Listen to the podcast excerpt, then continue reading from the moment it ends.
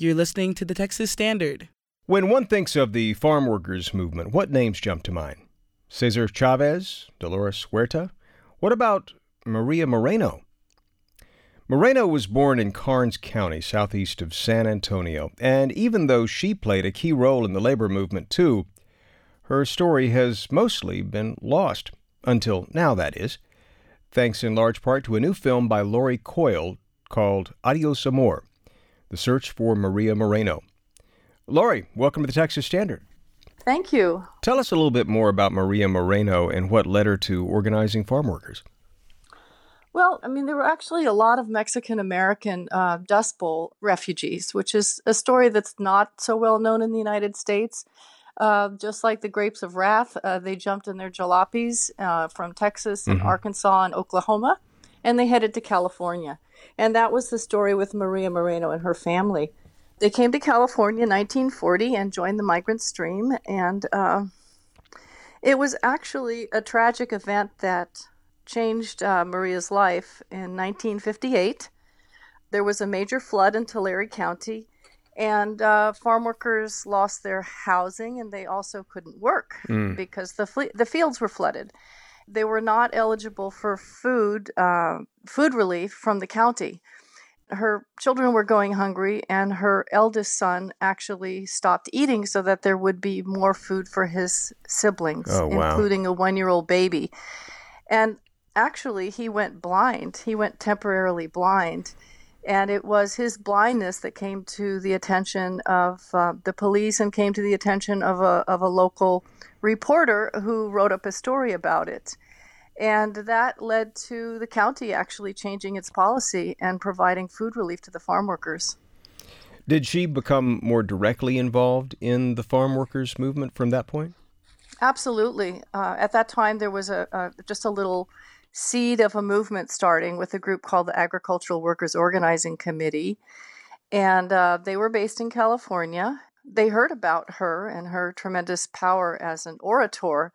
And so they recruited her to come work for them. And she was actually the only female organizer working for AWOC or the Agricultural Workers Organizing Committee. That is fascinating. Now, just to just to lay the groundwork here, what specifically was she demanding and, and, and how was she pushing for it? Well, she was looking for uh, better wages for a living wage for farm workers, which in that day, actually, farm workers were making around 85 cents an hour. They were demanding $1.25 an hour, and that was at a time where the minimum wage nationwide was, I don't know, around $1.75.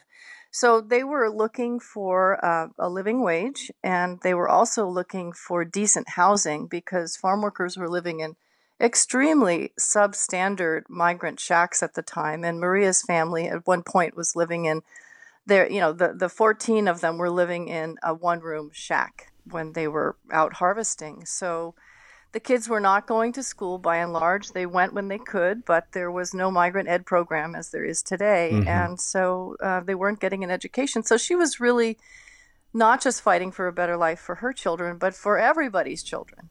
As part of your search for her, obviously, you're meeting, I, I gather, many of her children in the course of making this film. What was it like rediscovering their mother along with them? Oh my goodness. I was a year into production on the film before I made contact with Maria Moreno's family. And uh, this was an opportunity for them to return to their own childhoods, but also to learn about a side of their mother that they did not know so much about. So, for example, uh, we traveled together to Karnes City to go to the county registry to look for Maria Moreno's birth records, and none of them had ever been to Karnes. So it was really it was an authentic first moment for all of us. How does such a such a an amazing story disappear? I mean, she's the first woman farm worker hired as a union organizer, and yet she's not one of those iconic names. Well, I think Maria was, I don't want to say she was ahead of her time because who's to say what was appropriate for the time? But she was a trailblazer, and uh, women were really working behind the scenes uh, in these movements, more or less.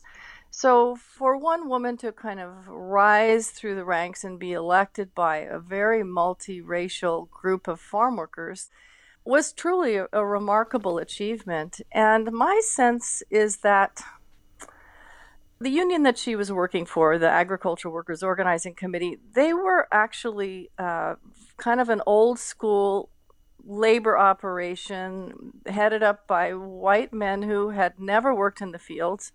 And at a certain point, uh, they decided that Maria was too independent. She was too outspoken, and um, they decided to push her out, essentially. Now, she could have been hired by Cesar Chavez or brought into his movement, which was just about to start getting off the ground. But I think he perceived her as coming from a rival union, and so he didn't really want to have anything to do with her.